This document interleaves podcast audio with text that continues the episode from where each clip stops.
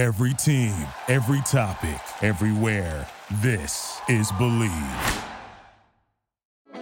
Support for this podcast comes from Frito Lay and the 2023 Snack Bracket Championship. The Frito Lay Snacker Challenge is underway, and fans are voting on their favorite snacks to crown champion. We're talking about prime time matchups between the best 64 snacks in the land.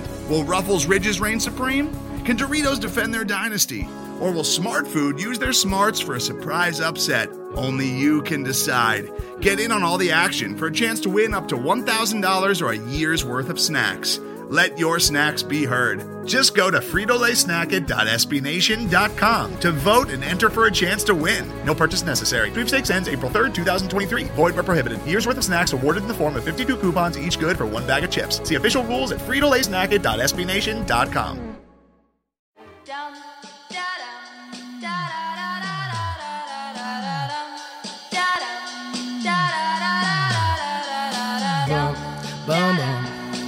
feel real good, alright? Most dope.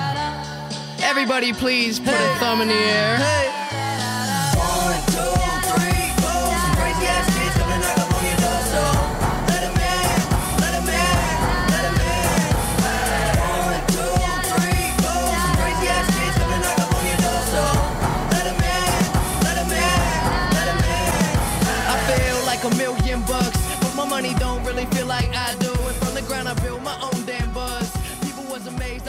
Hey, everybody, how you doing? Well, that's good. Welcome to Broad Street Hockey Radio. That's right, BSH Radio. My name is Bill Matz. I'm your director of fun and games for the evening. I don't know. I I I- have no idea. I have no idea what we're going to talk about here, fam. The Flyers are not making this easy. Um, I mean, they're making their own jobs very easy. They do nothing. The team is exactly as it was, uh, and that's that's what this offseason is. Congratulations, you have Tony DeAngelo. Let's go out and be somebody. Uh, so we're gonna we're gonna get into whatever the hell we can about the Philadelphia Flyers, and I bet you it's an entertaining hour. So let's lead it off with introductions. Start it off with the fly by herself, Kelly Hinkle. One of my favorite things, and this is like very stupid, no one else is going to think this is interesting. But when Steph counts us in, she does one, two, three clap.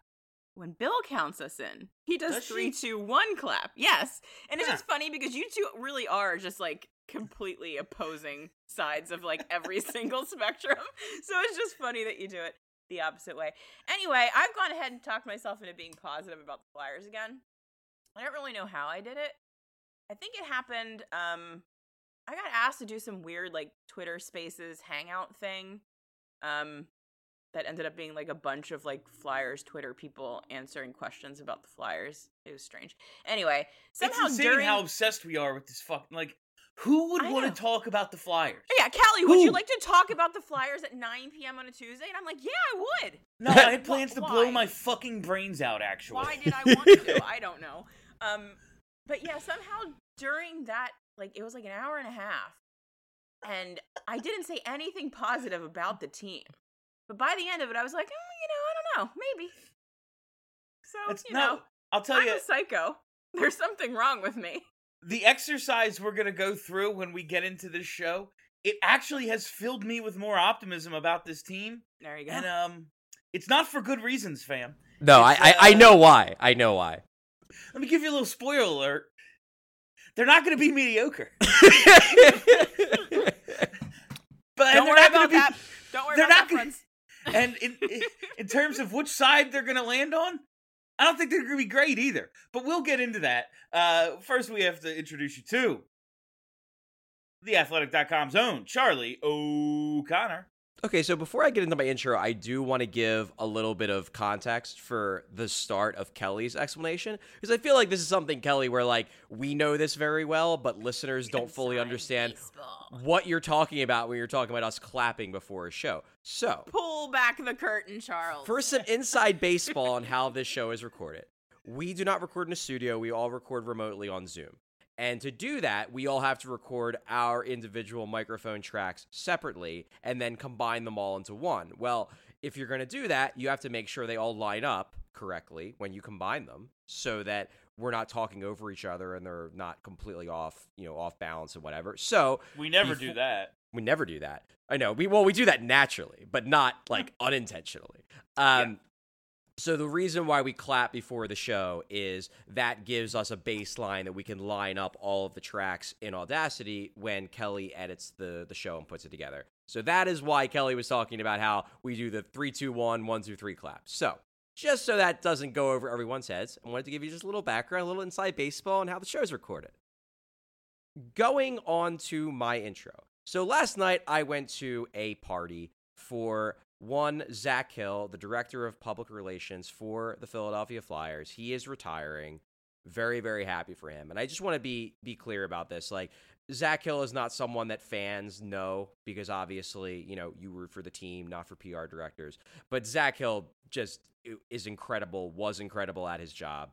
Um, he made our lives in the media so much easier you know just just generally like getting interviews set up um, making sure that we were able to work on the features we wanted to work on and just generally helping in any way he could. He's a great guy. Um, again most fans probably don't know who he is but there's a reason why so many people on twitter that are in the media are related to the franchise in some way sing this guy's praises because zach's the best and gonna miss him but it was fun last night to go to a random dive bar in Delco and celebrate his long and illustrious career as PR director. And honestly, got to see some old school old school faces. Tim Panaccio showed up, so got to see old Tim. Got to see Dave Isaac. Did not blame him for the line combinations. Um, so got to see some people I haven't seen for for quite a while, and that was uh, that was nice. Um, but yeah, shout out to, to Zach Hill. I, I do not think he listens to this, listens to this podcast, but I suspect that people in the organization do. So shout out to Zach Hill. You did a great job, and we're thankful for everything you've done. That was very heartfelt, Charlie. That I was think uh. I think everyone could really appreciate that there. Yeah, everyone everyone loves Zach Hill. And honestly, when you're looking for things about the organization to praise, eh, where are you gonna go? Yeah, Yeah, right. it, it, it seems like eh, regardless of what your status was in terms of uh, covering the team, everyone loves Zach Hill. People are gonna miss him. Uh, I'm pretty sure he got me my first press pass, which is hilarious story because I was in no way affiliated with anybody at the time. Just had like had like six semi affiliations. And he was like, "Yeah, we'll work something out." All right. Uh, so in in trying to put together a a coherent show, something we could talk about for like an hour, I was like, you know, we we've kind of they haven't done anything. Like I love Zach MacEwen. I don't know if we can fill an hour with Zach MacEwen.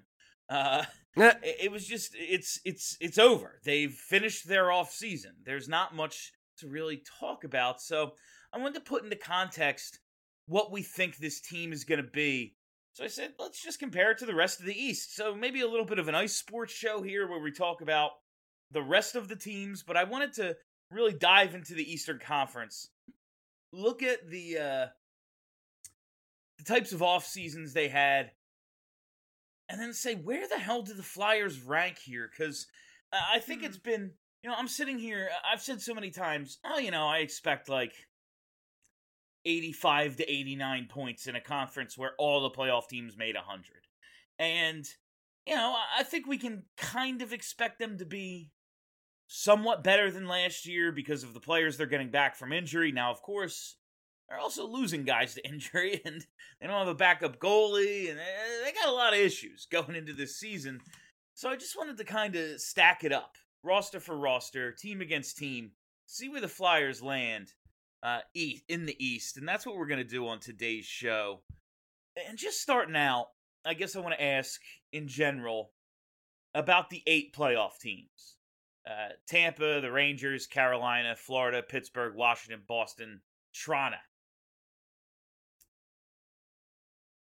Do we think any of them have taken enough of a step back?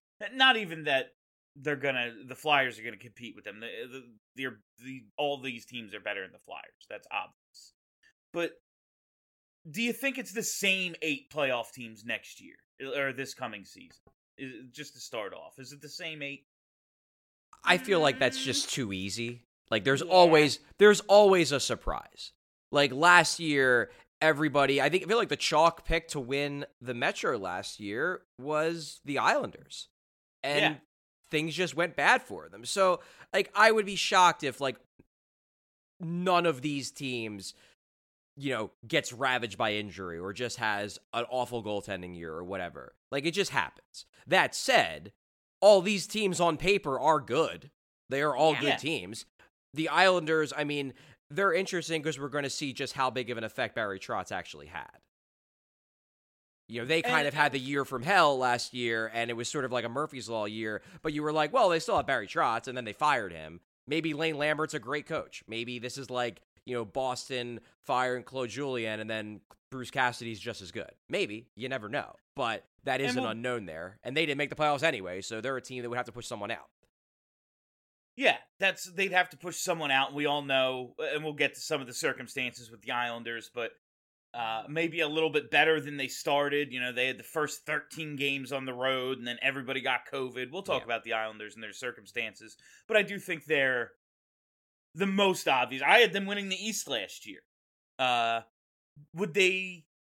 Who do you think they or anybody would mo- be most likely to overtake? Because I'm looking at Boston, just like Yeah, that thing Boston. looks like a house of cards to me. Yeah. and they have some injuries going into the season too, right? Yeah, that's true. Yeah. Yeah, they have a couple guys, big name guys, that are going to miss extended Yeah. time, right? Like, is it Marchand Yeah. going to miss time? Yes. And uh what's his face? Does he even did he even um Well, Bergeron hasn't officially signed yet. There's a Yeah, there's I a- was gonna say Bergeron. He, he hasn't signed yet. it's heavily rumored that both Bergeron and Krejci are going to sign with Boston. That Krejci is going to come They're back. doing the Islanders thing. Yeah, but no, that's it's a fair point. Boston, you you do get the sense that like they're kind of at the end of it. But I Yeah. with them like they're kind of to me a little bit like Pittsburgh in the sense that as long as they have Bergeron, I'm going to view them as a playoff lock. And it looks like if, if if Bergeron had retired, I would be totally on board with the idea that they're not going to be as good. They might miss the playoffs. But if they have Bergeron back, I just think he's too good. Like he's he will not let that team not make the playoffs. He's just that good still somehow. Um, but yeah, Boston strikes me. I mean, and you always have the possibility that Pittsburgh falls off a cliff. I mean, I've said it multiple Yeah. times. Like, show me the body. I'm not going to believe it until I see it. But like, there's always that risk with them. They could. Washington, I thought was going to fall off a cliff. They actually had a pretty good offseason. I like their offseason. Yeah, They they, might be they able- did good, That's, They might be able to stave off this for another year or two. which is just so annoying. That's the thing I was going to ask next. Uh, are any of us going to continue to predict the demise of the Pens and Caps, or are we out on that game? It's uh, like for three years now. I feel like I've said, "Oh yeah, they got to fall off at some point," and here they are. Uh, Pittsburgh 103 points, uh, Washington 100 last year. Now, granted, that's the two lowest totals in the East, but they're in the playoffs and uh, they're well ahead of you know the Islanders next at 84. I guess you could I'm say gonna keep pre- I'm gonna keep predicting it until I'm right, and then gloat about it. Oh, I mean, isn't yeah. that what people do? Yeah, that's that's what you do, right? Let's. The- the Washington thing- had such Oh yeah, go go ahead, go ahead, Bill. no. Washington had such a year last year where you see them getting old, like it's happening. Mhm. But fuck, man, if their goaltending isn't horrible last year, they're a really good team. And they went out and got Darcy Kuemper. Did Darcy Kuemper have the best playoff? No. But he wins a lot of regular season games. Behind that team, why wouldn't he continue to do such a thing? Yeah. The one team that does raise my eyebrows a little bit, and it, it's not because like I, I wouldn't have the guts to not pick them to make the playoffs. I would not. But the Rangers scare me a little bit just because they were so heavily dependent upon Shesterkin being Yes. amazing. And like if he's just decent, that team is not as good as its record.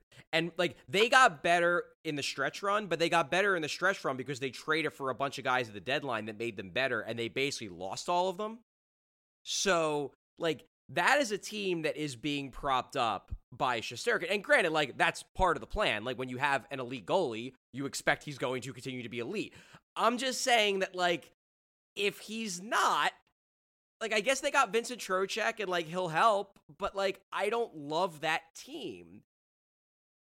That said, like I do have a lot of I, I have a lot of respect for Gerard Gallant. I think he will probably make them better than like underlying wise than they were last year. And there's always the possibility that like one of Kaapo Kakko or Alexis Lafreniere like realizes they're real good and breaks out, and then suddenly you've got a great second line to back whatever line Artemi Panarin is on. Yeah, the the kids looked real good in the playoffs. Yeah. So like stretches. there's so if they figure it out, it, it's the smart play to assume the Rangers will still be good, but like I always get iffy on teams that are that dependent on amazing goaltending. yeah, because the- goalies at any moment for no reason can just not be that good anymore. That's the Rangers had 110 points. They had a very successful season for them. Uh, but say Shesterkin's just pretty good. Say he's a 920 instead of a 930 or whatever, like 936 goalie last year. Yeah. Are they a 110 point team? Uh, no, there's probably a little bit of drop off there. Now he very well could be that next great goalie, and you can just expect greatness from him every year. But that shit's rare. it's just, it's real hard to come by those guys. It's not something I think you can. Yeah, it's part of their plan, but to say to pencil them in for oh they're going to be they're going to be competing for the division because of their goalie. Well, yeah, if he's not the best in the league by a lot, maybe they're not. Maybe they're not that. So Yeah. I could see them being the team that drops. I think Florida is going to be significantly worse, but like they can be significantly worse and still cruise to a playoff spot. Yeah, I do you- really significantly worse. I do. You know why? Because I don't think Paul Maurice is that great of a coach. Oh, and oh, that's right, Paul Maurice. and- yeah, no, I'm I'm with you. I look at their defense and it scares me. Like, I mean, Their defense is not good. like it's cool. They got Matthew Tkachuk and he's awesome. And they probably have just too much offensive firepower to be bad. But like, aside from Aaron Ekblad, like that is not a good defense. Like Brandon Montour was good in one system, the Joel Quenneville system. I do not know if he will be good in the Paul Maurice system. Like, and then beyond those two, like Gustav Forsling is fine. Radko Gudas, we know who Radko Gudas is. Like, Butcher. yeah, like this is not they they played a style under Quenneville and then under Brunette, who was basically just doing exactly what Quenneville had them do. That was basically like, okay, we have we have a really good defensive pairing in Ekblad Weegar. And then we're just gonna play so fast and go go that it protects the rest of our defense. I don't know what style Paul Maurice is gonna have this team play, and if his new style doesn't protect the defense as much, they could regress significantly. Now, granted, they just have too much talent, I think, to completely fall off. But I'm not expecting them to win the Atlantic again. I'm not. I don't think they will. Toronto. Toronto or Tampa, probably. Toronto or Tampa. This is the year. I'm te- I'm Toronto's my cup team, man. I'm telling you, this is. The I feel year. like Toronto's on the same trajectory as the Avalanche, which were on the same trajectory as the the Lightning, where you have to like shit the bed a few Yeah. times in the playoffs to figure it out. They could just figure it to out. just to get back to Florida for a second and like the significantly worse thing.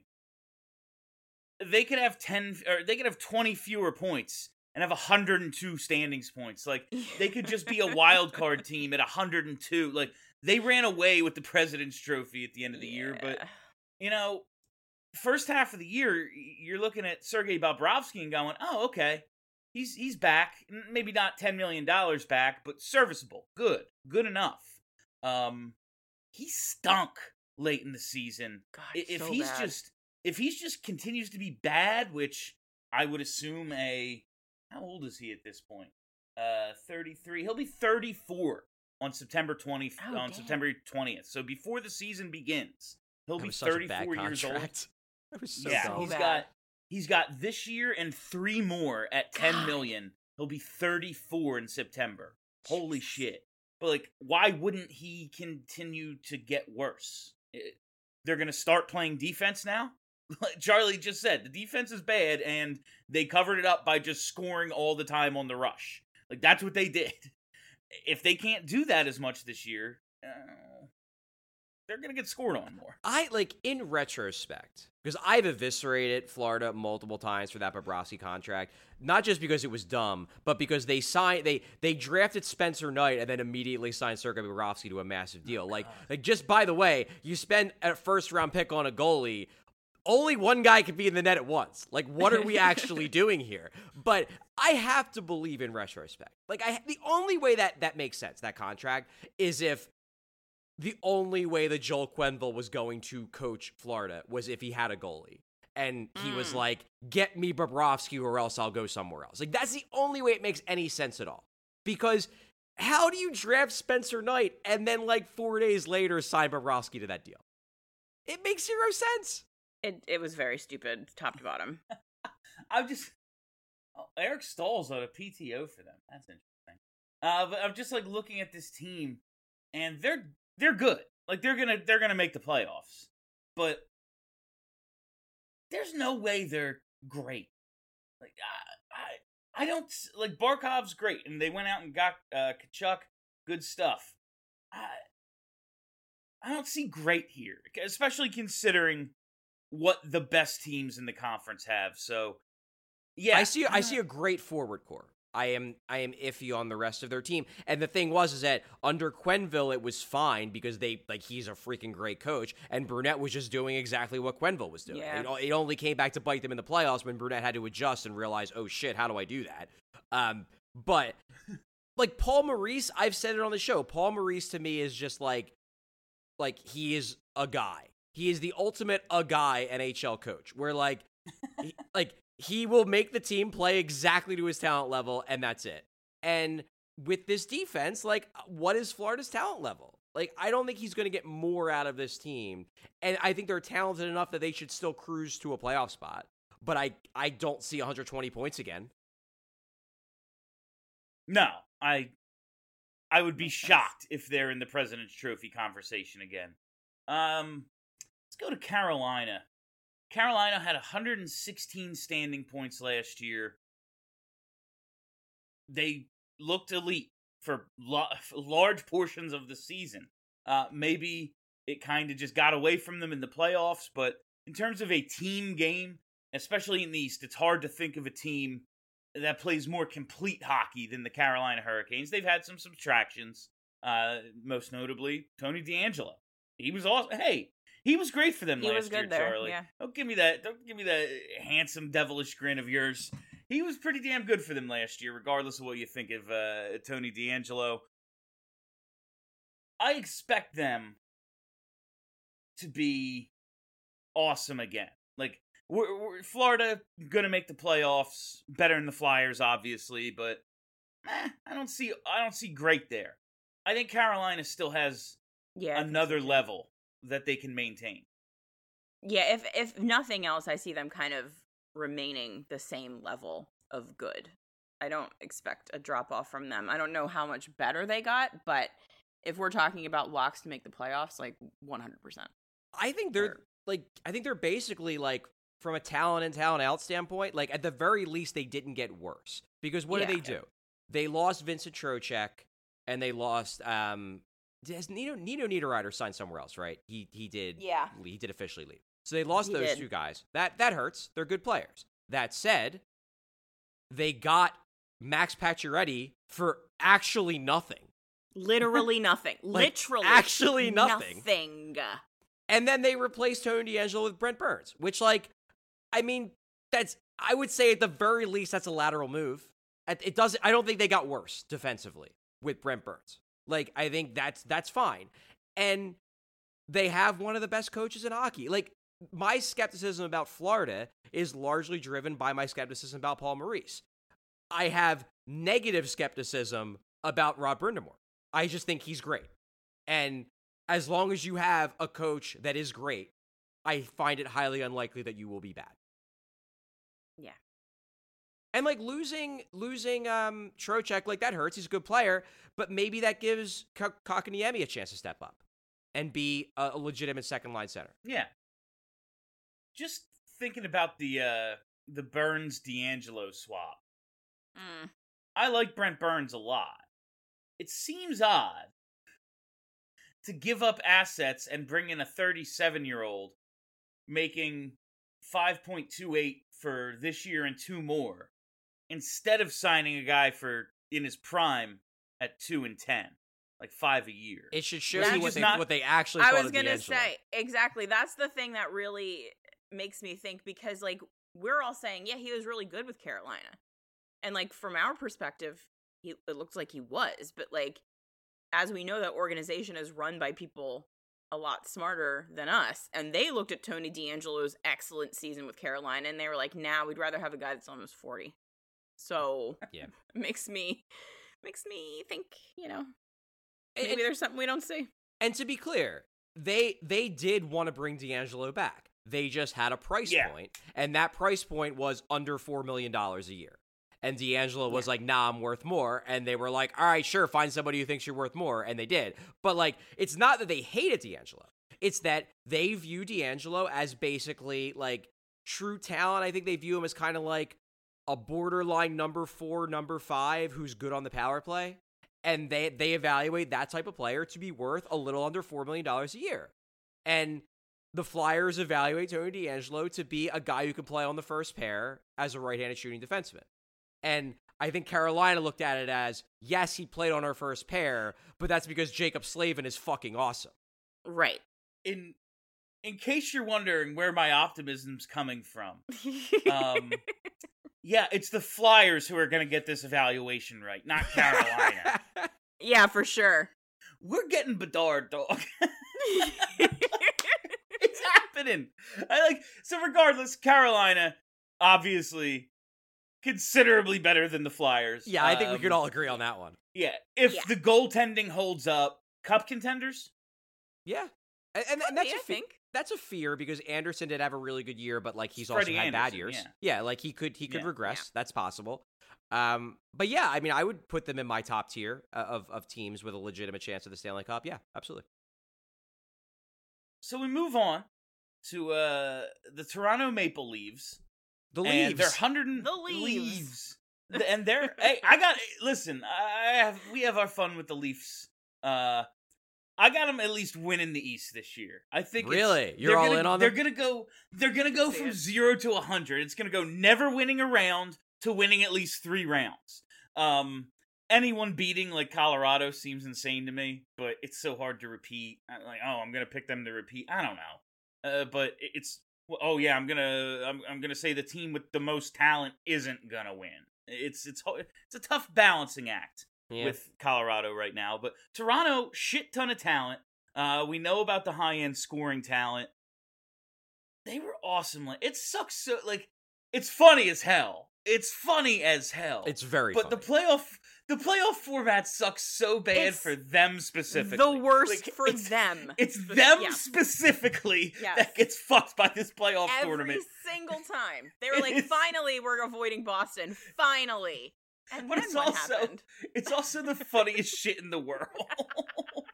like they they like right now they're projecting like over over the cap by about a million and a half.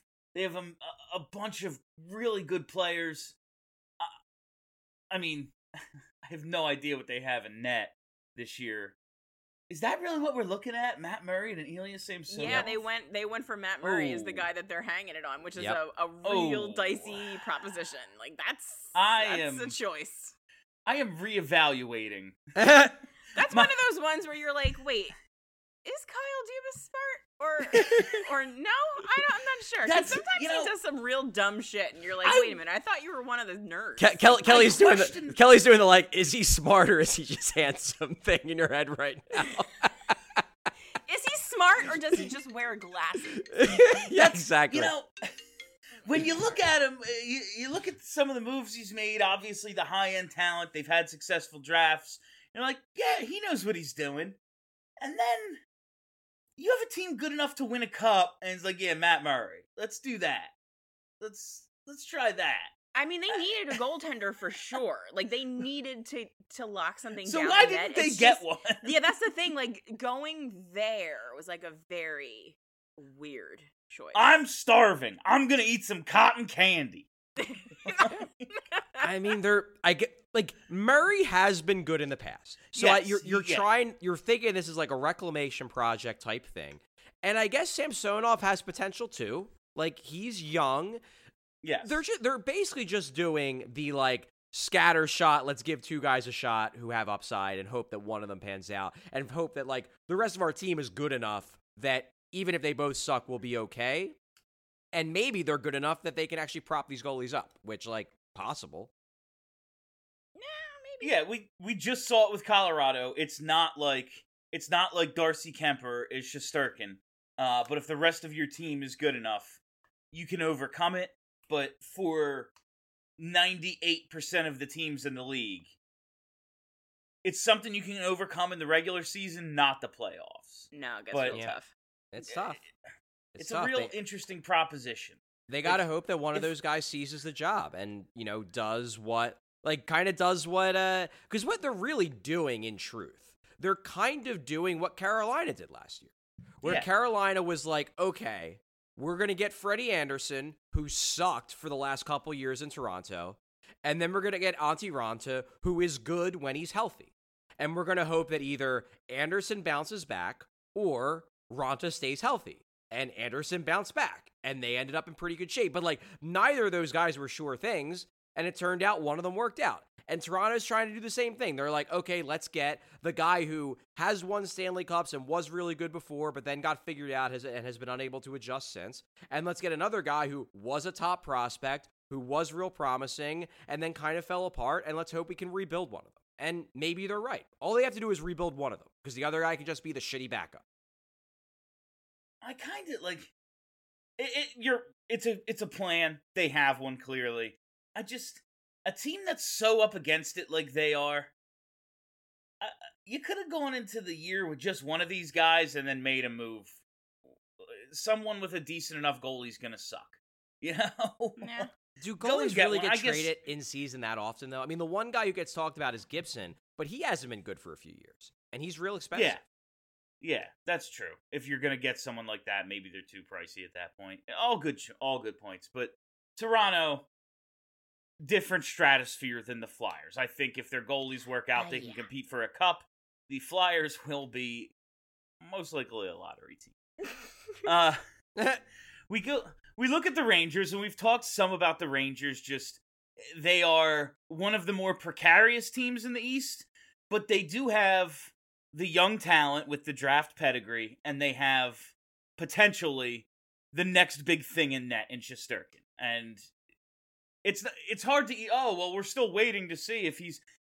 We know he's awesome, but it's just that is he gonna be the best every year or Right. just one of the really good ones? yeah, yeah. And Right. It's, it's that balancing, like, okay, is he Patrick Roy or is he just pretty good all the time? It's that level of greatness. I guess we're still waiting to see what he is, and you can only find that out with with more time. He hasn't been in the league all that long, uh, but they do have some some pieces in terms of all the uh, you know the kid line and everything they were able to do, and saw a lot of it in the playoffs kind of come to fruition Mhm. after the regular season maybe wasn't even all that impressive despite their 110 points.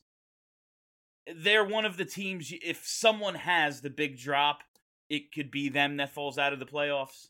I mean, if Shesterkin gets hurt, like, Yeah. then they're done. Yeah, then Like, if he regresses a little bit, like, they could probably still make it work. But, like, if he's totally out of the picture, which, like, you know, is just luck. Like, no one knows if that's going to happen. If that happens, I, I mean, they're, they're totally done. So it's, they are, like, kind of teetering on a ledge, like you Yeah. said. So it, it just, you know, as long as their goalie doesn't get hurt, yeah, they're, they're probably going to make the playoffs.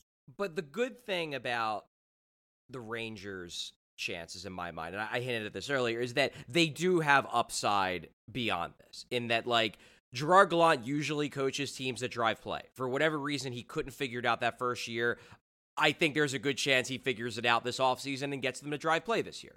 Then you've got young players who have the potential to take big steps forward. Are they definitely going to? No. It's possible that Lafreniere and Kaapo are just guys. But there's also a pretty solid chance that one of them is going to take the leap at some point, and that could be this year. And if one of them turns into like, you know, a 70 point guy this year, then boom. Then suddenly Rangers upside is significantly higher. So with the Rangers, it's like I have some concerns, but I also acknowledge that there's a lot of things that could break their way that could make them real, real good. And I there's also a balance with the Rangers. Um some of their young players could have much better regular seasons than they did. And then there's Chris Kreider, who at 30 years old, with coming into the year with a career high of 28 goals, scored 52 fucking goals last Yeah, year. he went that off. What are the year. chances of that? Like, oh, at 30 he figured it out. What are the chances he doubles his career total like he did, or his career high the way he did? Like, that is probably going to come back to earth if I had to guess. You know, it would have to. At least a There's no little way. bit, you would think. Yeah. There's no way he went from less than 30 to 50 and he's just going to hang out in the 45 range. That's, I don't see that as a feasible thing that could possibly I mean, even if he scores 40, like, that's still. pretty It is a lot. It's a shit Yeah. ton of goals. All right, uh, but we've we've talked through the Rangers. Now Tampa, Mm. man, Tampa, I roster wise, I don't see the big, s- like you know, step backwards. But don't they just have to be fucking tired? like three No, straight, three straight cups, human. three straight cups, uh, and you know they won the first two. They lose to Colorado, uh, a genuine All Star team last year. Um, 110 standings points. I think they figured out a decent enough formula of yeah, we're gonna be good in the regular season, but Yeah. eh, remember that historic regular season we had? Yeah, that was a waste of fucking time. yeah, right? We'll we're getting in, and then it, that's all that matters for them. So Yep. whether they're a wild card team, top three in a division, division winner, I don't really think it matters to them. They're very good. Yeah. I mean, Up- they're ultimate clearly upside, I think they they got to get tired at some point. Yeah, but they're they're clearly good enough that like a couple of the really good players can be out and they can still just dominate. That that's why like their upside is just so high because like I mean we all joked about the Kucherov thing, but the fact of the matter is that they didn't have Nikita Kucherov for like an entire year and we're still real good. They didn't have Brayden Point for an entire playoff run and they still almost won it all. Like Mhm. this this team can afford to lose one or two really good players and still cruise. So like how can you doubt them? that's No, you can't. especially at forward. Like they did it without Stamkos the one year. Uh, again, they just did it without Point for the most part. Uh, Kucherov, they just oh yeah, he doesn't need to play the regular season. We're still 110 point. Like it, they're so deep and they're so good at overcoming the adversity. I will say, if the guy they lost was Hedman or Vasilevskiy, I don't know if they're still that, but they're Yeah. probably still a playoff team. I don't know if like I, I don't think the whole thing implodes on itself because if they wanted to, they could just open it up. If they lost if they lost Hedman or Vasilevskiy for especially say a month or two, I think they could open it up and play Florida hockey. Go, oh yeah, we're just gonna fucking outscore everyone for two months. Uh, we'll, our defense isn't going anywhere. We know how to play defense. We'll fig- we'll get it back together. I just think they have so much talent. They, they brought Brian Elliott back. Yeah. He wasn't bad for them, I He's a good backup. He's a He's just- a he's just old. If you, yeah, if you use Brian Elliott properly, he's a fine backup goaltender. He played He's 19 games for them last year and he had a 912 save percentage. That's exactly what you got to do with Brian Elliott. Yeah, no, Play him 20 yeah, games don't- and he'll be fine. Exactly. No, because I bet against them every time he played, and uh, they won some of those games. They won a fair amount of those Pain the games. ass. the the, the other He's- thing you have to you have to take into account with Tampa Bay is that like inevitably what's going to happen is there's going to be two guys that you've never heard of that are like nothing prospects that are going to come up and be real good. Like like Nick Perbix is going to come up and be like a good defenseman. Did you just make that name up? That's He's sick. real. I see him on the cat friendly chart. Like Mark Dunk. Yeah, like Bennett MacArthur will be good. Like and and they just do this. They freaking do this. They they are like the Penguins where they just get these Mark Donks and then suddenly it's like, "Oh, wait a minute. Ross Colton, you're real good." Who knew? Uh, They Yeah, know they how got- to develop and foster talent. What a fucking wild idea. They've got Logan Paul out there scoring big goals for him in the goddamn conference final. I've never heard of this guy in my life, Nicholas Paul. I still think it's fake. Like Nick this Paul, is he was so good for the whole playoffs. I'm like, Thi- who is this man? Nicholas Paul. Like, I mean, in fairness, Paul- they traded for him, but you're right. He's yeah. No, I'm just like I never heard of this that good guy. in Ottawa, was he? I don't No, think he not was, like, really. He special. was fine. Ottawa. He Never was heard of this guy in my life. This is a dude. You know the replacements, how they get they bail a guy out of jail and then he has to play under an assumed name. That's what this is. Like, this like, is like this we is we a know player escaping prosecution. we got to accept this right now. Flyers fans, just be ready. You know that they're going to stick Phil Myers next to Victor Hedman, and he's going to be real good. And he's going to be real good. 100%. Impossible. Like it's going to happen. is- Impossible. Phil Myers He's is gonna not be what we good. thought. No, he's gonna be what we thought he was gonna be because Tampa's gonna know how to get him there, and the Flyers simply don't. Bad. He was good for.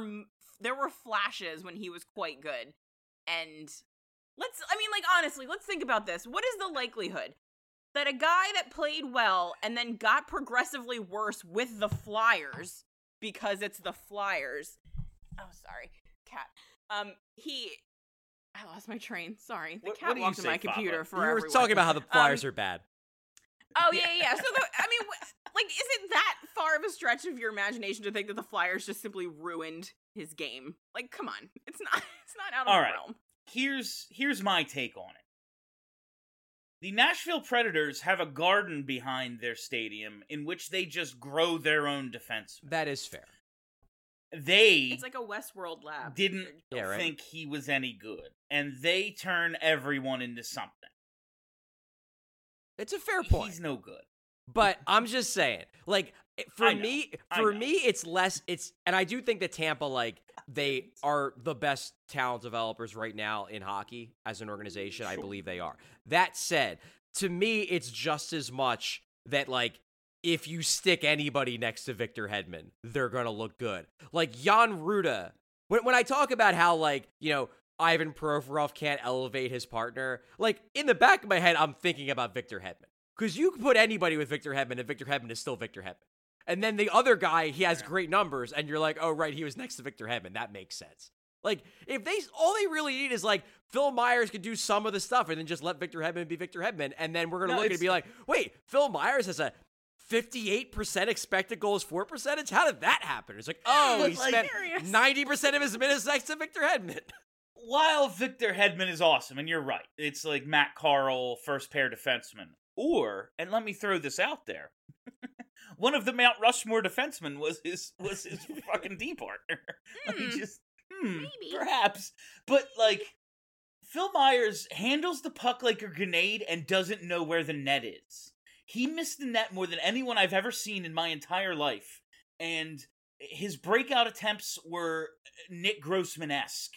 I, He I had just- some. There was a there was a time when he was pretty good at executing a stretch pass. and then for two years consecutively, he was playing like all of a sudden he was like actually, it was, it was really actually I'm the one year. left-handed. Actually, I'm left-handed, but I'm gonna continue playing right-handed. Like that's what he looked like. But yeah, I mean, it's the fucking Tampa Bay Lightning. He'll win the goddamn Conn Smythe this year. Um, Boston, we've been into. They seem like one of the more precarious teams. Just they're so top heavy, and they're starting to get so old. Yeah. we, d- you know, they don't get the high end goaltending. Suddenly, they're a good team, but not a cup contender. Now they're another year older. I if I see a team, one of the eight, falling out of the playoffs, I would bet it's Boston. But I But can buy that. Yeah. Yeah, it's fair. so Pittsburgh and Washington, we've hint touched on. Um, uh, they're still good. They uh, Pittsburgh 103, Washington 100 points. They're still good. Uh, Washington, I think. Charlie, did you tweet about this the other day? Maybe they have they're set up for pretty well for at least one more crack at things. Which team? Pittsburgh or Washington? Or both? Washington. I mean, I just think like their biggest issue last year was goaltending, and Darcy Kuemper's a better goaltender than the guys they had. So Yeah. like that should stave it off. I mean, then we also remember like Peter Laviolette does tend to have a shelf life, and like Mhm. we're getting a little bit into his tenure, so maybe they fall apart at some point. But like, Oh, he still has have, been there. They a still have good players. How long is is fifth? is Backstrom Fourth? injured again? What's his deal? I Good question. remember. I forget if he's injured again. Is he just hanging out on Ovi's couch eating cereal? Yeah, I, I don't know. I, I just wasn't sure. Yeah, like he plans to play next season Timeline he got okay, yeah because he had he had hip surgery. Its timeline Yeah. remains uncertain. So like he's iffy. That's concerning because he's still Nicklas Backstrom. like playing at some point in the season, that's that's worrying. So yeah, Washington I think they'll be okay. But like we've talked about for a long time about like when are these two teams going to regress? Like it probably is already happening. Like you, we're looking Yeah. at these standings. They finished seventh and eighth in the conference. Like maybe they're now just good teams. They're not great teams. anymore. Yeah. Yeah, I don't think either of these teams is winning a cup, but I'd be surprised if they didn't make the playoffs. You know, There- there's just that, like we said all year with the with the East. There's just this hierarchy of there's good teams and bad teams, and there was very little middle last season. There's good teams and there's bad teams, and there's a bunch of miles of shit, and then there's us. I love that you love that movie so much. It's such a good movie. Uh, I mean, Money Moneyball's my favorite book of all time, so of course I love the movie too. Really Yep. interesting. It's the movie that it's the, it's, it's the book that got me into like advanced stats. You're the book that got me into advanced stats. Charlie. Yes. Uh, All right, let's let's let's take a break before we get into the non-playoff Yeah. teams. You know what? You're right. We're gonna get to the. Uh, look at that. This guy, radio Professional, professional these days. All right, yeah, we're gonna take a break and then we're gonna get into the rest of these shit teams. And guess what? I think they're all better than the Flyers. Uh, so hang out through this commercial and we'll be back on the other side. Today's episode is brought to you by Cars.com. With over 2 million vehicles and 50,000 more added every day, Cars.com will match you with the perfect car for you, your budget, your life, your style. And if you're ready to say goodbye to your current car, Cars.com will get you an instant offer to cash it in. Just start by entering your license plate and get matched with a local dealer who will write you the check. So whether you're looking to buy or sell, just go to cars.com. It's magical. All right, fam, we are back and we are gonna get into the uh, the Eastern Conference teams that did not make the playoffs last season. We're gonna start with those Isles. Uh, 84 points, one of two teams to finish in the 80 range uh, of points. It was them and Columbus. Uh, and the Islanders, yeah, it was a bad year, and maybe Lou uh, kind of overreacted to it and did some dumb shit in response. But they were a little better, I think, than than we saw, especially at the beginning of last season. They played their first 13 games on the road. Uh, they went 5 6 and 2. Overall, they started 5 10 and 5 in their first 20 games. And I did some math. That's a 61 and a half point pace. Uh, the Flyers had 61 points, so they were god awful for the first 20 games. Just absolutely the worst. And then they went 32 25 and 5, which not great, but a 91 point pace to close out the season. Uh, once, you know, they got over their 13 game road trip because their stadium wasn't done and they got through their big uh, you know, COVID ravaged time that they went through, they were a lot closer to the team. You know, I picked them to win the East last year. Uh, it it didn't didn't happen. Lots of people were on the Islanders last year, and it was oh everyone finally went. Oh, the Islanders are good. We just have to accept it. And then they sucked, but maybe not as much as it seemed when you looked at the standings at the end. I think they're the team most likely to make the jump if someone else falls out of the playoffs. What do you think about the Isles? Also, they have 100% signed Nazem Kadri. Like, Oh, yeah. there's no Yeah, right. question in my mind. This is Right. this screams Lou. Like, Like- this is exactly what they did last year.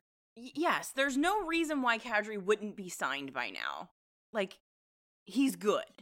And the only team led by a stupid asshole who thinks he's interesting is the Islanders. so Lou's keeping it a secret because he thinks that I love how accomplishes something. hate him. I hate him so much. Um, Yeah, so he thinks he's interesting by keeping these things a secret, like he's accomplishing something by not telling anyone what he's doing. Meanwhile, everyone fucking knows. Like, there's no question.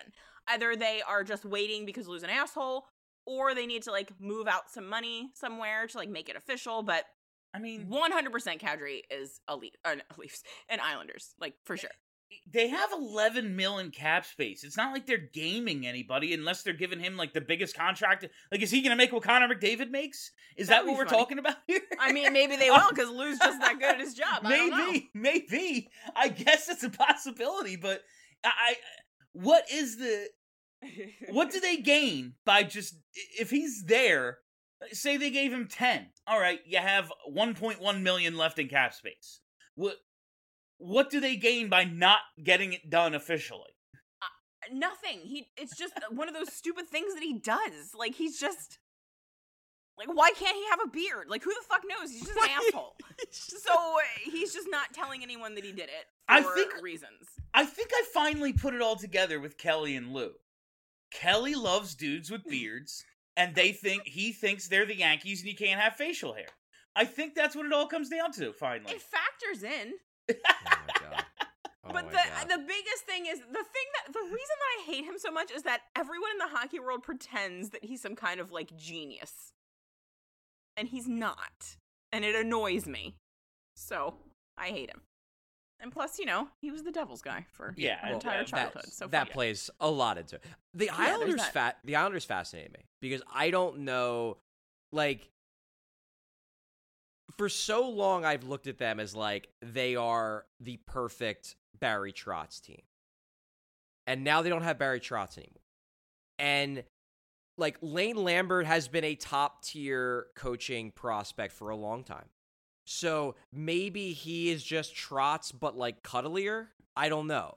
Like he's been compared, like he's been compared to to Brind'Amour, like having that same like you know like rah rah we're great kind of kind of mentality. So maybe they just keep rolling, and then I mean they got Ka- if they get Kadri if he's if he's there he's good. Not sure how that contract's going to be over the long term, but we'll have to see what the contract is. But like Kadri's good. They traded for uh, Romanov from Montreal. He should help that defense a bit. Noah Dobson took a big step forward last year, so the defense now suddenly isn't just you know the Pollock twins.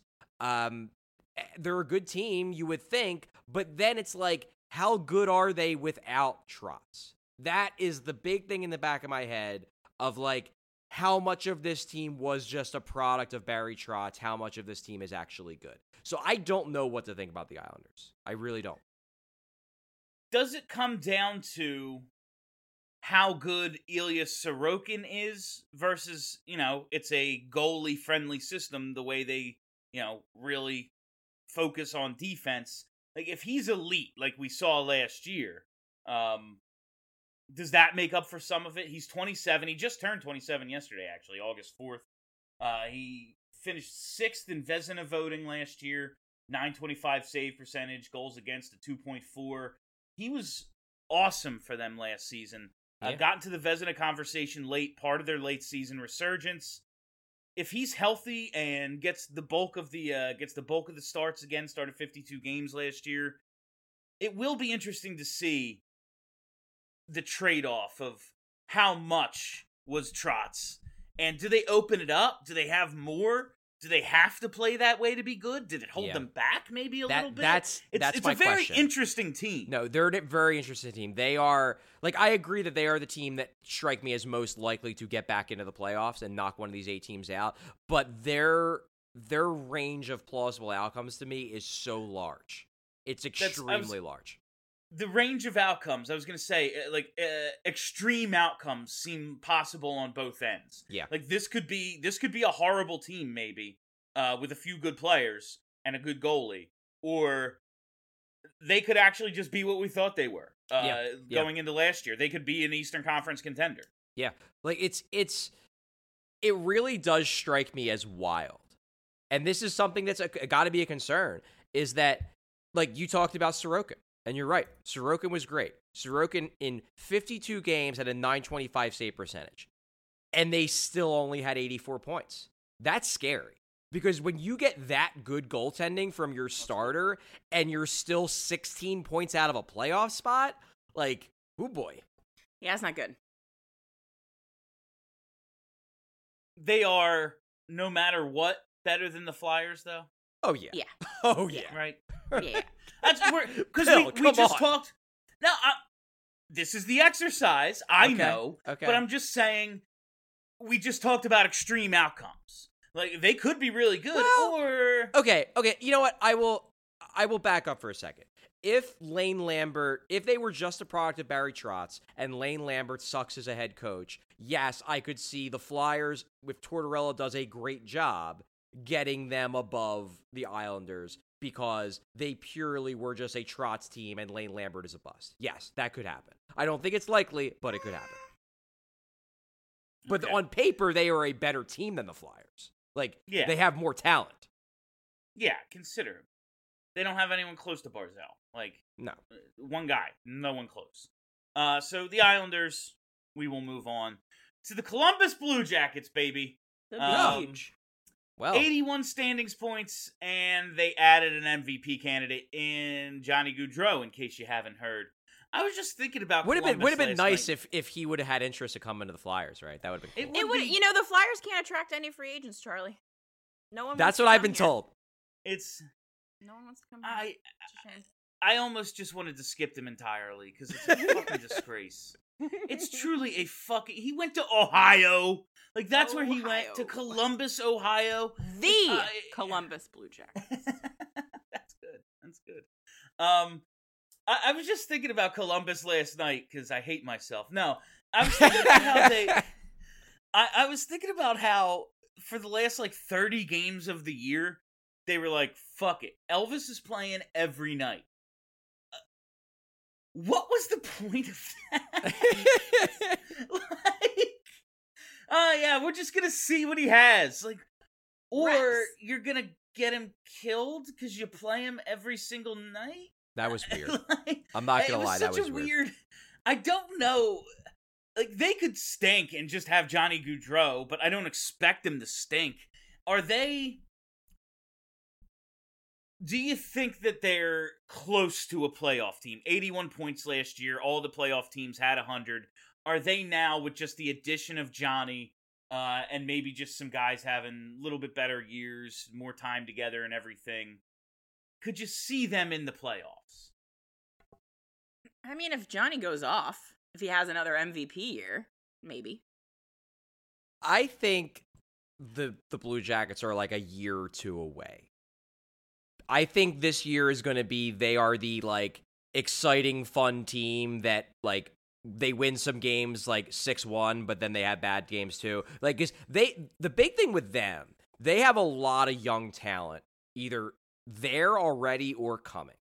And like they're gonna they like Cole Sillinger made the team last year, but like they got Kent Johnson, they they have, they drafted Jiricek, who I think will get there pretty quickly. There's a couple other guys they have coming. Like they have some young guys that are, could turn this around real quick for them, and adding in Johnny, like I think this will be a fun team. I don't know if this will be a good team, but I think they're on the right track. If that makes sense. I'm just one. The idea that Columbus could be a fun team to watch is it doesn't Uh, wild, right? Um, but that power play, like thinking about thinking about Johnny and Jake setting up Laine is Yes. really is it's really something to think about. Uh, but also just the idea that Gaudreau went to a team that's two or three years away. And Hmm. it's not it's not us. It's not the He didn't fit our- Flyers. He didn't fit our timeline, Yeah. fam. Nope. Uh, it doesn't doesn't fit our timeline. The timeline. Yeah. The timeline is never. Never. It's a Never. flat circle. That is the flat timeline. circle. Uh, but Columbus, I mean, the, the top uh, the top end talent: Gaudreau, Laine, Voracek, um, Werenski. They're pretty good. I, I don't know if they're a playoff team. I don't think they're, a they're- playoff team. And I mean, as I said, like Cole Sillinger is good. I think Kent Johnson is going to be good, and I think Kent Johnson will probably be on the team this year. I think. I mean, he was a top five pick. I think he makes a team. Like they they got some pieces. I think I think the Blue Jackets will be a non-playoff team, but they will be a competitive non-playoff team. There's just too many good teams in the East. Yes. is- That's last week. Last week, I referred to the Flyers as serving no other purpose than to fill out other teams' schedules. That's not what Columbus is, even if they're not like a No. legit playoff team. They're they're going to be competitive. I guess is the uh, I guess is the consensus here. So we get to the Buffalo Sabres, and this is the first team when I look at their roster. I think maybe the Flyers can be better than. Like, and it's not because maybe I think, maybe. no, and it's not, and they had 75 standings points last year. It's not because I think the Flyers are getting to that number. It's just that I'm looking at Buffalo's roster, and I don't know how they won a game. I, I truly. Who are their good players? Tage Thompson.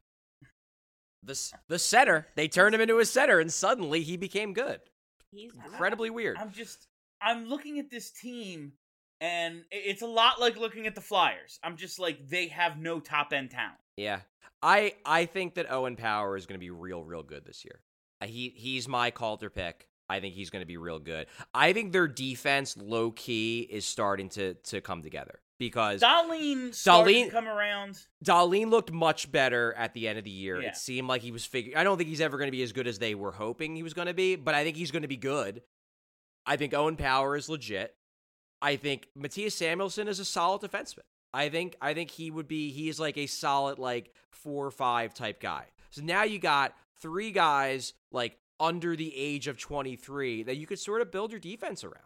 And then maybe they only need to go out and get one more guy in free agency or via trade, and then suddenly you got a pretty intriguing defense there.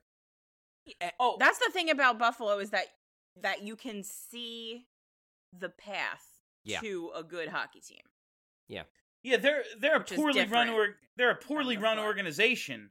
Yeah. But just in terms of the spot they're in, I'd rather be Buffalo than us. Oh yeah, Oh, if they put oh, like a, a if they got a good GM and an owner that minded his business, like they could build a pretty good hockey team out of what they got. that minded. his business. Well, but, but that's the thing uh, too. Like you look at their team and you're like, this is this is to make the Flyers look even worse. You look at their team and you're like, wow, it really doesn't have that much talent. They they might like maybe have less talent than the Flyers, and then you realize, yeah, they have twenty million dollars worth of cap space. yeah, that's The Flyers are above the cap ceiling, and we're like, maybe they're better than Buffalo. The Flyers are legitimately the thirty six hundred dollars on candles meme. Like yes, they really are. It's it's Please fucking me. unbelievable looking at how inefficiently they're spending all this money. I, It's so funny. I, like I look at these other teams that they're that are in the same cap situation as them, and it's like, yeah, superstars, cup contenders, um, nobody good. I- I- it's truly unfucking believable uh, how how bad this team has been run for. I- don't even know how long at this point, but Twenty years. we we we get back to Buffalo, and yeah, the spot they're in, they actually have a potential for a future. Whereas you look at the Flyers and go, yeah, no high end prospects either, uh, no high end talent, none coming, and no cap space. Hmm. Not a lot of picks either. yeah, Well, I mean, And they, yeah, a lot of they, have given they've given away some of their mid round picks. They have they have some first. They have two first coming in 2024. They didn't give away their 2023 first. So like they they're not the first. You're right. they're not as bereft of for, of draft picks as people want to see. Like I look, I'd like for them to be stockpiling picks. That'd be great. But like they're at least they haven't given away the real big ones. not yet, not, Not yet. yet. Oh god, Williams. Lots of Don't- time. don't give give 'em any ideas. 2024. There's a lot of time between now and 2024. That's all I'm saying. Uh, Mm. Who who's this is actually an interesting question. So like because I, I I haven't thought about this, but now I kind of want to. Who is like the next player that is actually not that good that GMs will convince themselves is good, and why will that player in a year be a Philadelphia Flyer? Ooh, what a great question. I swear to God, if I gotta they look go at next out, year's free agents. if they go out next year and spend that Johnny money, I don't care if if JVR is coming off the cap and they have it to spend. Fucking bank it. Uh, stick it up your ass. I will be so upset. I I can't even.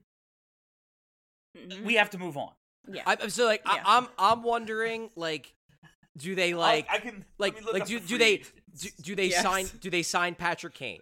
Is that what they oh, fuck Oh, off. yes! That's the Yes! God damn it. Oh no. Oh no. Charlie, the, oh, the narrative here. We should have had him in 07. now we coming home. we need some high end talent.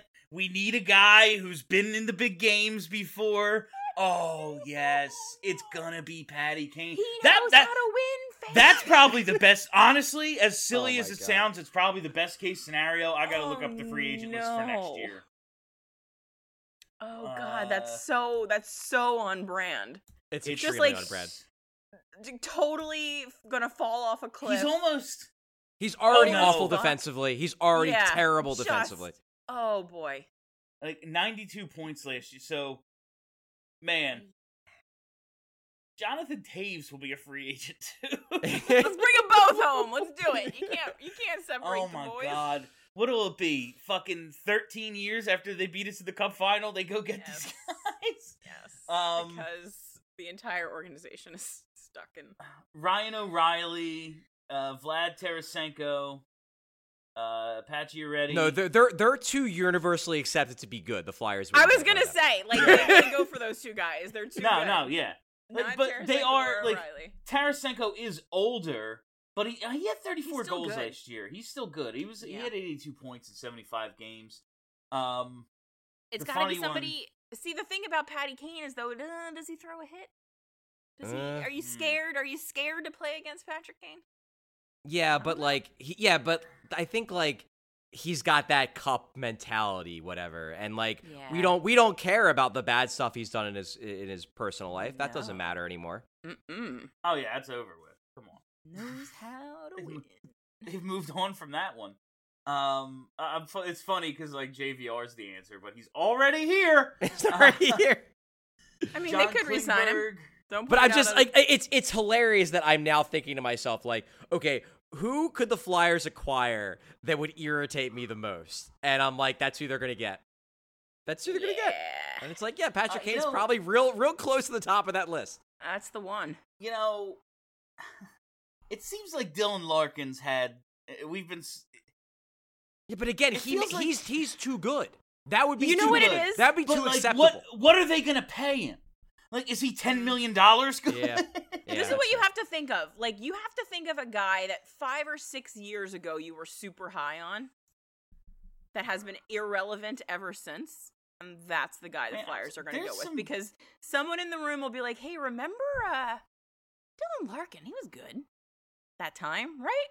And someone I mean, he's actually good. Like Dylan Larkin would be a fun a fun not bad. acquisition. He's he's a good There's player. I, and and the thing is, like, I'm not saying Kane's not a good player. I'm just saying that, like, like if you look at He his would not be a analytics, good if you, if you look at his analytics, number one, he's so bad defensively now. Like he is maybe the worst defensive player in hockey right now. So like his points are a little bit like they make him look better than he, he is at this point. Mhm. He's older, he'll cost a ton, and obviously there's very reasonable like concerns one can have about his character and like could turn off the same people who were turned off by Tony DeAngelo.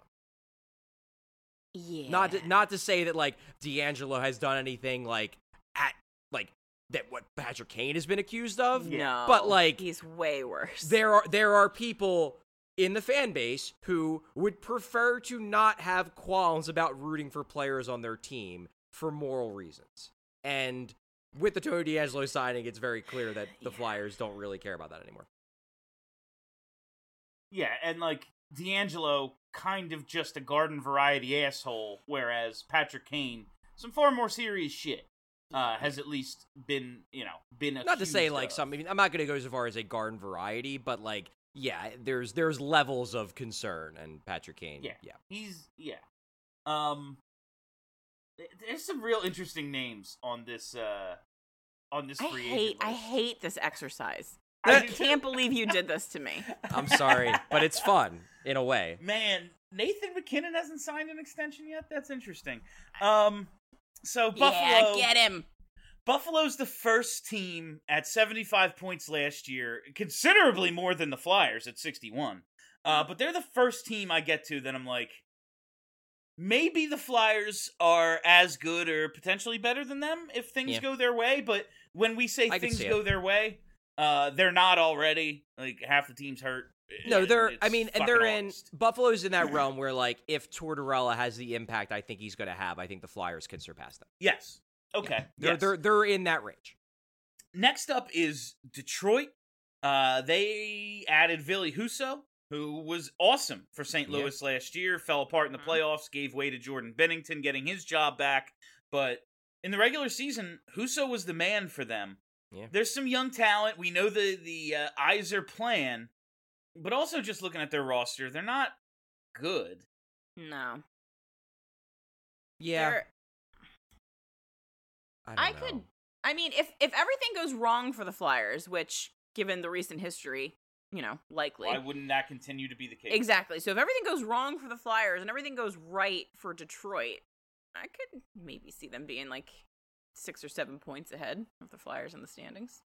I just think like I look at Detroit and I see an intelligent, well-run organization. Yeah. Yes. That, and, and and I tend to give the benefit of the doubt to organizations that I think are intelligent and well run. And they have, I mean, they have the high end young talent the Flyers don't. They have Moritz Seider. They have um, they have Lucas Raymond. Um, they have a couple, a couple other guys coming that are legit. Um, they got that Edvinsson guy, the defenseman. Um, I've always been a fan of Jonatan Berggren. Um, I think he, I believe he killed it in the AHL last year.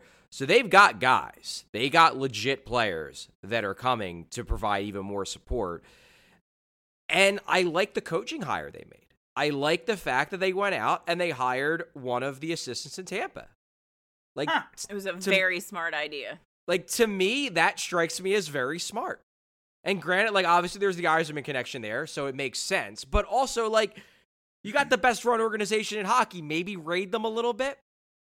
That's it, Charlie. You you're a baseball fan. Like when the Phillies go out and get their front office personnel from, uh, say Baltimore or the Angels, and it's like, well, what the fuck are you doing? Yeah, Why don't you go to the uh, good teams Yeah. and take their guys? Yeah. Yeah, that's what Detroit's doing. And uh, again, Detroit maybe not that good this year. Much better spot. Like just you name two guys, Seider and Raymond. Boom, young talent that could be star level players. Flyers don't have any of that. Um, at least maybe you know Cutter Gauthier is a little while away. But yeah, you. uh, the spot Detroit's in, I'd rather be them. And given how the organization is just well run with with Yzerman at the top, they're probably better than the total of their players on paper. Yeah, and like I mean, they made some ads this year. Like they like they they added in this offseason, they added Andrew Copp, who's a good player. They added David Yeah. Perron, who's a good player. They oh, added yeah, I forgot they about that. added Ben Chiarot, who whatever. I Ben don't think he's good. baby. But Yeah. like that was that was the one move they made where it was like, really, like you're you're Stevie, you're falling into that trap. You're thinking that guy's good. Like really? He's But- still one of the hockey men. Remember? He- yeah, He's he is still a hockey he's, man. He's maybe the smartest, but it's a low bar to clear. it's still part. And then they got Ville Husso, who again, as you said, he could be an upgrade. He could be a real mm-hmm. upgrade in goal. Like Detroit, if if everything breaks right for them, they could be in the same realm as Columbus, where they're like exciting non like a competitive non-playoff team, and you're like, man, next year that team is going to be good. Yeah, and, and like we're judging them on what we saw last year. Raymond and Seider could both take gigantic steps, and I think be- Raymond, like Seider, is already awesome. Raymond is the one who I think has more room to get even better. Like I like if if Seider takes another step, like holy shit, Mm. then we're talking like top five defenseman in the NHL good because he was freaking great. Now we get so Detroit. Yeah, even if they just stagnate, they were better than the Flyers last year, and they made some ads. They improved the team that's on a path. Yeah. Uh, maybe it's not about 2022 23 to them, but they are on a path. Detroit's a well run organization. Now we get to Ottawa. 73 points in the standings. I hate them so goddamn much. Ooh, now they bad have for you. now they have G and DeBrincat. Like Yep. They got our boy, and they gave him the goal scorer, and it has to be on the team I hate most in the league. It's I- so funny to me that you hate them it's so, much. It will never not be funny. It's so fucking angering to think that this could be a pretty good team this year. Yeah, Like, it I really expect them to Mhm. I, like of this middle range of teams, like the Islanders, we think will be better. They could maybe be the team, but of this like middle range that we're covering now, Columbus, Buffalo, Detroit, Ottawa, I think the biggest jump in terms of total points in the standings could be Ottawa. This oh, year. for sure. I would like expect that Ottawa is going to take the biggest jump in points. Like just And it- they had nothing last year. and Yeah. if they if they have twenty more points, they're still seven points out of a playoff spot. But it's Yeah. just uh, they they have a lot of room to grow, and I they added some fucking talent, man. yeah. Yeah, and they have young. Like, not only do they add talent, they have young Yeah. talent. I mean, Yeah. I, I I would assume that Jake Sanderson is going to make the NHL this year, and he's like one of the best prospects in hockey. Um, so that'll help. That'll definitely give some support to Chabot, who's kind of just been carrying that entire defense. Mhm. They have some pieces. I I wonder if we're getting a little ahead of ourselves with Ottawa, where like, you know, they're still not great, but they're exciting. They're going to be fun. They got fun players.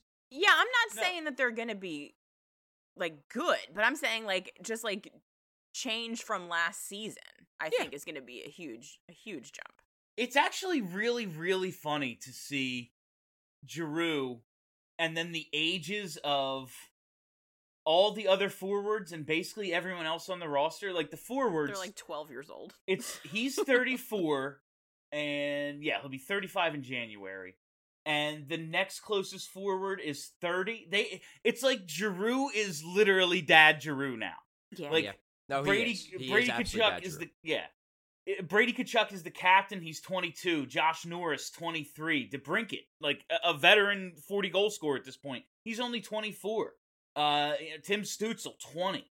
It's very funny to see what this team is. Like Austin Watson is the only other forward over 30.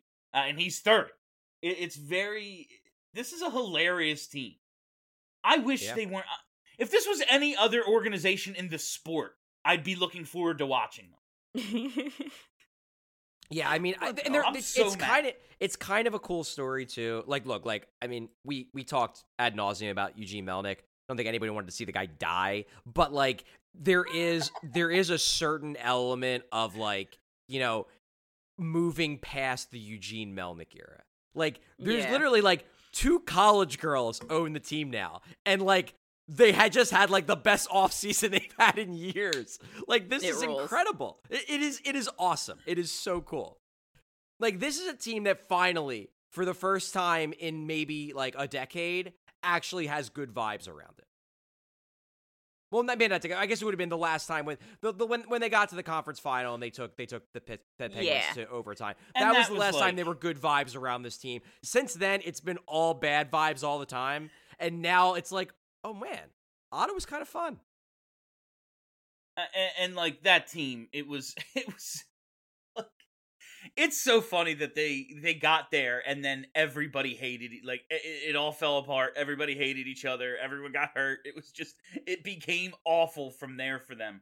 But they have uh moved on and turned it around in considerably quick fashion.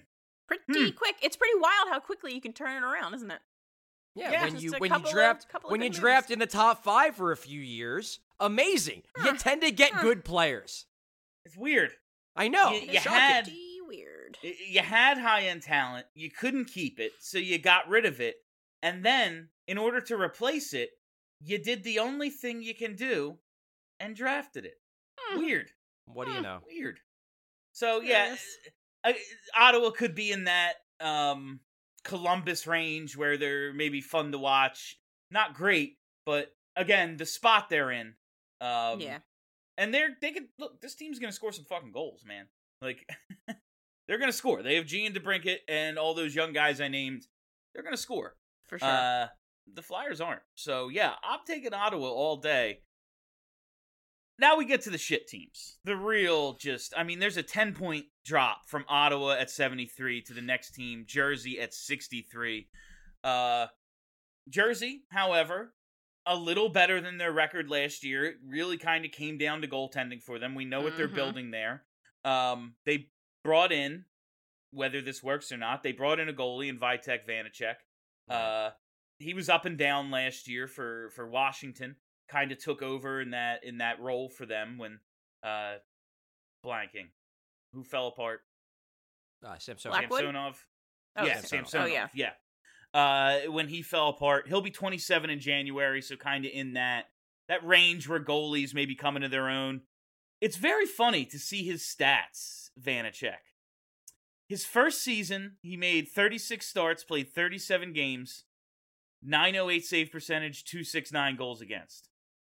His second season, 39 starts, 42 games, 908 save percentage, 267 goals against. He was the exact same player two years in a row. so uh, you wonder, like, are is there more, is or is this what he is? Uh, but you know, only two year sample size as a goaltender here. He's got to be an upgrade over Mac Black, right? Oh, for sure. Because he I is mean, and- real and, like, bad.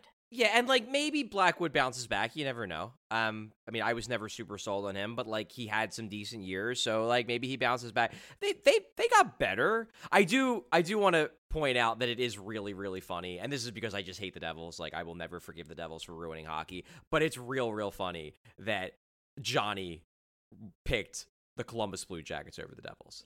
That makes me he's smile. one of us. That He's- makes me yeah, smile. I mean, he's He's, he's a Flyers us. fan who wanted to play for the Flyers. Yeah. Um, Just his lifelong was- dream. It's no big deal. Yeah, you know, whatever.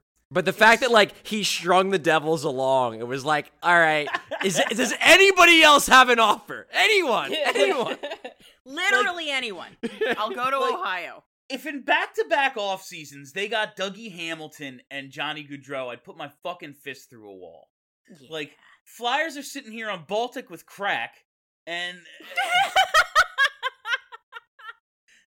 you like that one, Kelly?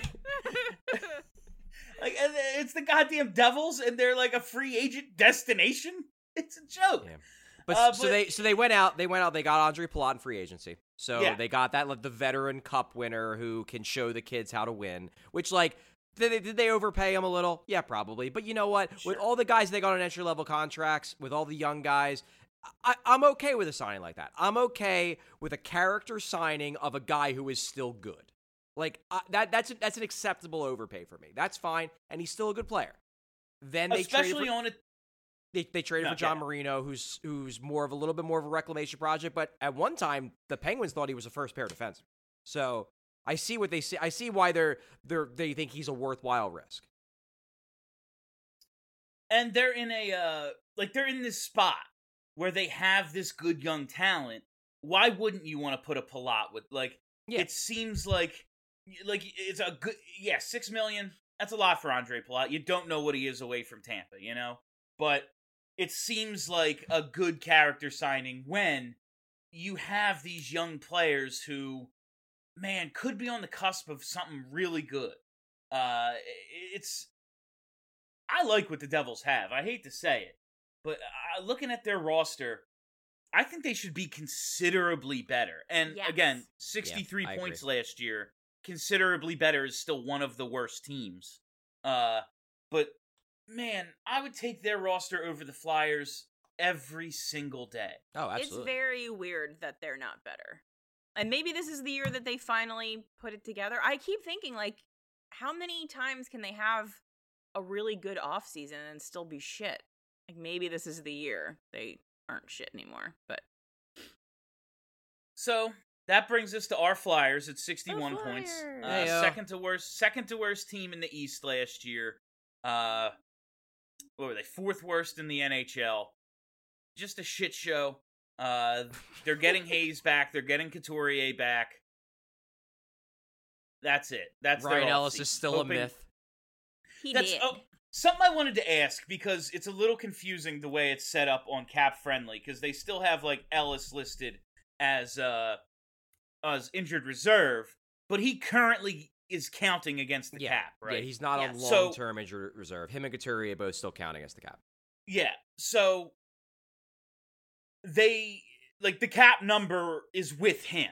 Yes. Because I was just thinking today, if he's say all of a sudden healthy, can they even afford to bring him back? well, they but this they is can. with him. Yeah, this can. is with him.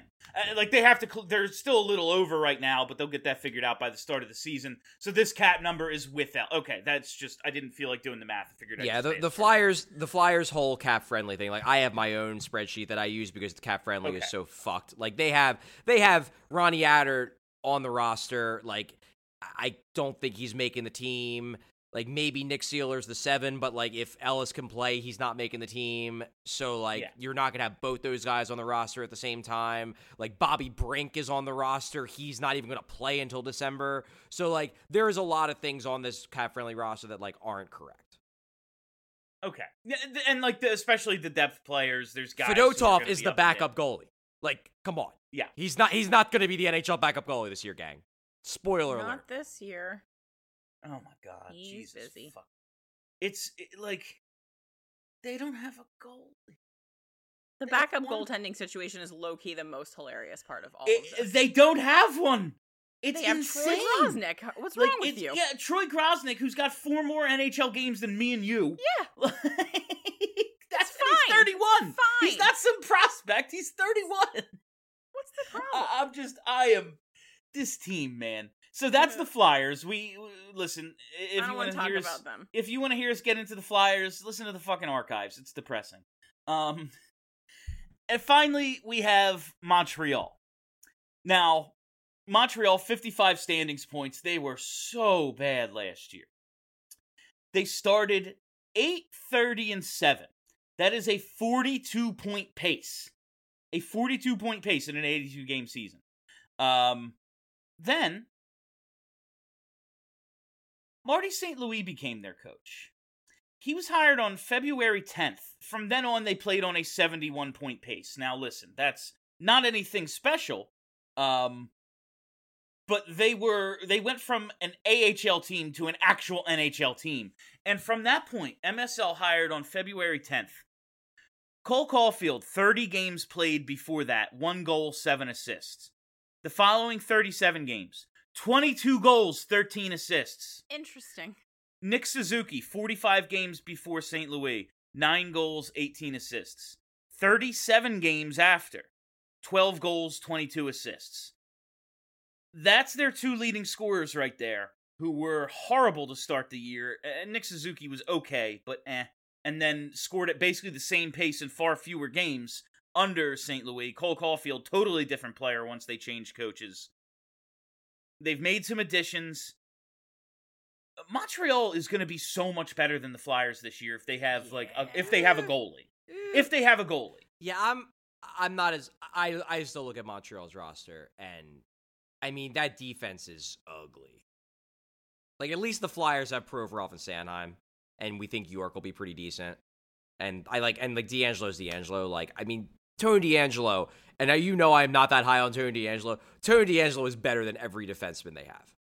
Oh, listen, like none of us are high on Tony DeAngelo, but I think we all recognize he's a good like he Yeah, he's a good has elements of his Yeah, game that like he's just a good. He's overall he's a, he's a above average NHL player without a doubt. yeah, he's a good NHL player. It's just like, oh, we're gonna play him on the first pair. Oh, that, uh, that sounds like a good idea. Yeah, Mm. good, good job, good job, Chuck. Uh, but overall, like he's a good player. Yeah, Uh, yeah, but like I, they I yeah. absolutely have some holes. They have some big, big holes. I just, I think that this team, they know that, and like St. Louis is a competent coach. Like that is true. He is, he is at the very least base level competent, and it was cool to see them be not completely historically awful when he took over. Um, I still don't think this team is very good. I think the Flyers are more talented than this team. You think the Flyers are more talented than Montreal? All right, and Yes. that gets us. Well, for, is Price going to be in net for them? What's going on with Carey Price? I have anyone not followed that situation that closely, to be honest with you. I was Don't like, know. I thought I heard he retired, so I looked it up, and that's not the case. And then I thought he was getting traded, and that doesn't seem to be. Ha- I don't know what's going on with Carey Price, but if they have a goaltender, I think they might be on par with the Flyers with a little more upside. I don't know. Uh, I, the Flyers, assuming some full health, and when I say assuming full health, that doesn't include Ryan Ellis because he doesn't exist. um, assuming full health, uh, full health minus Ellis.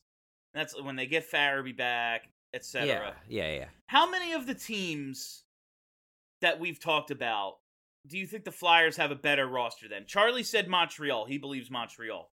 Anyone else? I could see Buffalo. Mm, Yeah.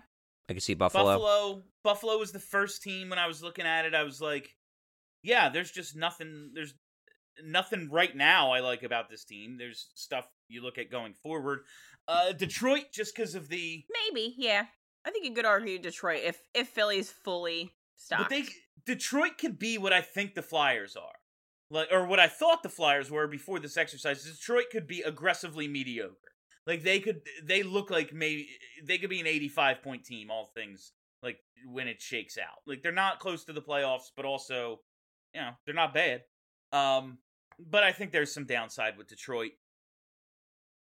At best, the Flyers are one of the four worst teams in the East. W- Right? It's a logical assumption. That- I think on that- what we currently know about them. Yeah, I mean, a- again, this goes back to what we're saying. They are really banking on John Tortorella being the like the main reason why this team gets better. That's what they're banking on. Because what else could they be Can- banking on? They didn't do anything else that aside from get Tony true? DeAngelo. Like if he was that good of a coach, like uh, why He'd never wouldn't he get be- fired. He'd Yeah. never get fired. And like I get the short shelf life and stuff, but why wouldn't he have five rings if he? Why wouldn't a team that's pretty good get him, and then they'd be fucking great? Right. Yeah. Like what? What is stopping him from being the best coach of all time if he's able to turn this Flyers team into something, uh, something beyond a lottery team? It's a completely fair point. I know it's- and I, I'm, I just saying not this is what they're trying know, to I- do. I know it's not your assertion, Charlie. It's it's more of a hypothetical, like the royal. What are you thinking here? You know, like not you, the royal you. I mean, like, I- I what? so- just, yeah. I get the idea. It just seems fucking uh, unrealistic to say that this 61 point team is going to get back two aging centers and oh, it's it's all better. Yeah. I mean, the, the thing is, honestly, is that the one thing this exercise told me more than anything, it's not that it's not that I think that the Flyers like it's not that I'm trying to think the right way to word this. This just reminded me that a lot of the other teams in the East are maybe better than I thought they were, even the ones that aren't mm. Yeah. that good, and that they are Yeah. like because in all honesty, like the Fl- look, we know the Flyers aren't that good, but the Flyers do have some legitimate strengths. They do have a lot of depth up front. Now they don't have high end talent, but they do have a lot of good forwards. They have a lot of forwards who like are good. Mo- a lot of teams don't have that. A lot of teams don't have depth. They are they are two line teams. The Flyers have guys that you know in theory they could roll three lines of pretty good players. The Flyers have at least half of a good defense. Not a great defense, but Ivan Provorov, Travis Sanheim, and Tony DeAngelo are all good defensemen. Not every team has even three good defensemen. We just looked at uh at Montreal. They have maybe zero. Um, but the thing is, is, and then they have Carter Hart, and Carter Hart like looks at at the very least, I think is a good goalie. Now, is he ever going to be a great goalie? I don't know. I guess we'll see. But I think he's a good goalie. So the Flyers do have some strengths. The thing is, is that you look at a lot of the other teams in this in, in this conference. The Islanders had the year from hell. They're serious bounce back candidates. Columbus got the best free agent on the market. Buffalo has is adding a Calder candidate and like yeah, and they have twenty million dollars of the cap space, and they're still like not obviously less talented than the Flyers. Detroit has two superstar young players and made a bunch of like useful free agent ads, which the Flyers did not. Ottawa got Alex DeBrincat and Claude Giroux. The Devils, we agree, were torpedoed by their goaltending last year, and they made some some ads that'll make them better. Like to me, it's less that like I come out of this thinking like, oh man, the Flyers really suck, and it's more that there are other teams in the East are maybe better than I gave them credit for. and that's like that's why I wanted to do this because I've been saying now the, the for for months the Flyers are going to be my biggest fear, mediocre. And while maybe the roster itself you could come to that conclusion, comparing it to everyone else, it's just not going to be the case. Like they might be they might be better than last year and still suck because all of the teams that they play every night Yeah, just got better. They just point. got better. The one thing holding them back is that like the West is still so top heavy. Like that's the thing Yeah. stopping them from the real Bedard sweepstakes. Is the West is so top heavy and they have a lot of teams at the bottom. Um, you know, they, eh, they, there's an AHL team playing in Arizona. You know, like eh, eh, what are you gonna do? Uh, but I, I just this exercise. I guess yeah, it was more about thinking. Oh, a lot of teams are just in a much better position than the Flyers, even if they're better. How much better? Because they're not better than anyone else. Yeah. Yeah. No, it's a legitimately really good point. And, and one thing, and there's something to be said about this. Like, we talked about this last year, and it's still the case. The Eastern Conference is way better than the West. So Oh, much it's- better. It's so annoying. It's fucking night. I mean, there were at one point last year, if you were going to go by Vegas's reputation and Calgary coming into their own, three legitimate contenders. Vegas fell off, and now Calgary lost, you know, its two best players. They did just give Huberdeau 80 million bucks, but Yeah, that uh, Wild. they lost their two best players. The West has like one elite team and um nothing. Nothing Yeah. else. Yeah. Yeah, the Flyers could probably make the playoffs out west, or at least I be think in the I think if the if the Flyers were in the West, I think they would be in the conversation. I don't think they would make it in the conversation, but they would be in the mix. They'd be in the mix. Yeah. Oh, the fucking Kings made the playoffs last year. They bet they're they'd be in the mix. Like the Jets were the Conference Jets were in the playoffs were a mix. joke. The Jets Yeah. were in the mix until the very end, and that locker room, everyone hated each other.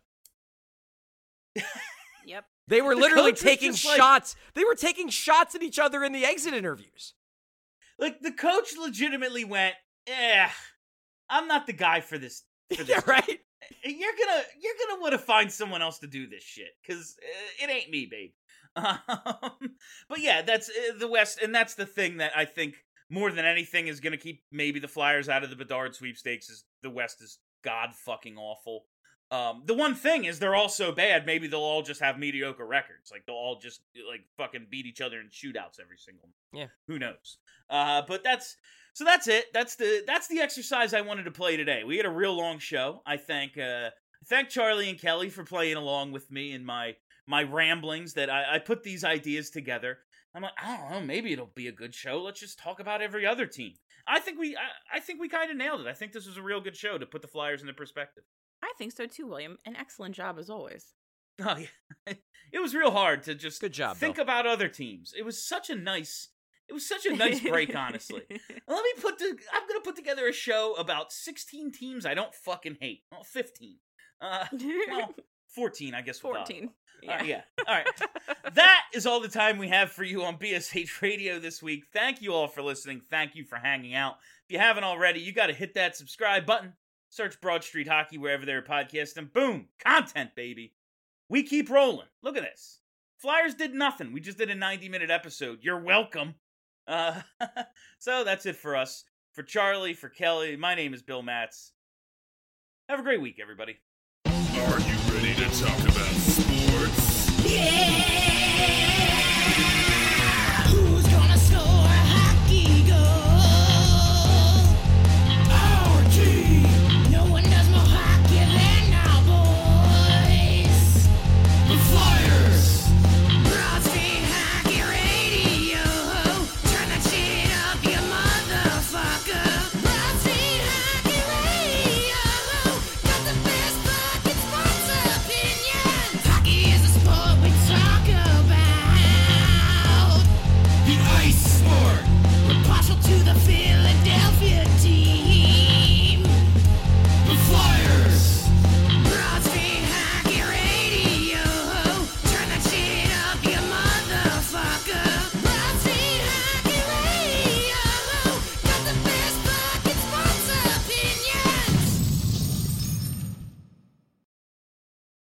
It's 2023 and you're still looking for a baseball podcast? What's up, party people? Danny Vietti here from the Wake and Rake podcast. Yes, I know the name of our show freaking rocks. Join World Series champion Will Middlebrooks and I as we banter about the best of the best from Major League Baseball, including power rankings, one of the best players of all time. headlines, Solidifies a dynasty. and special guests. Rhys Hoskins, Stro Show, Jose Trevino. Listen and or watch every episode of the Wake and Rake podcast, available on all your favorite listening platforms and the all-new Believe Sports channel.